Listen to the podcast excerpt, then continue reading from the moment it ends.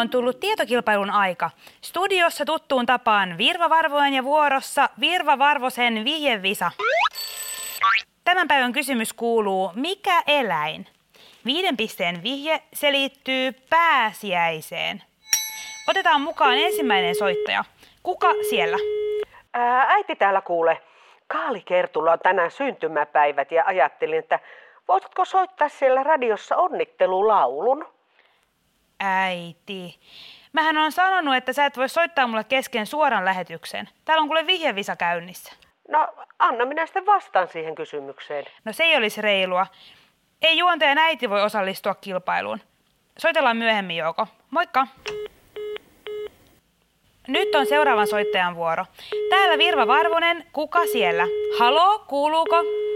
Täällä on Kirsti Karvala eli Kaaresta. Soitan tuota noin niin, niin, täältä liikenteen keskeltä. Okei, kuule Karsta, sun ääni kuulostaa jotenkin erilaiselta kuin yleensä. Tämä rekka muuttaa ääntä, mutta vastaan siihen kysymykseen. Ole hyvä, eli mikä eläin? Tipu. Voi voi voi, pieleen meni. Miten niin? Sehän liittyy pääsiäiseen. Äiti, sinäkö se ootkin? Häpeäisit nyt pois sieltä linjoilta. Otetaan kolmen pisteen vihje. Tämä eläin pitää porkkanoista. Ja kuka siellä? Hombuki Heikki, heippansaa. Ja mikä eläin on kyseessä? No, mitä näitä nyt on? Hevonen, kana, lehmä. Sanotaan vaikka aasi. Heikki, miten muuten sunkin ääni kuulostaa jotenkin oudolta? Minulla on noha. Äiti, se on taas sinä. No, oliko se aasi oikea vastaus? No kuule, ei ollut. Yhden pisteen vihje. Minullakin on tällainen eläin lemmikkinä. Ja otetaan mukaan nyt viimeinen soittaja. Äiti, et kai se taas ole sinä siellä linjoilla? En ole. No oletpas.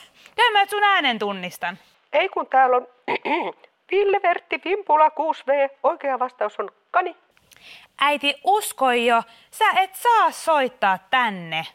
Vastasin oikein ja vaadin palkinnon. Vastaus oli väärin.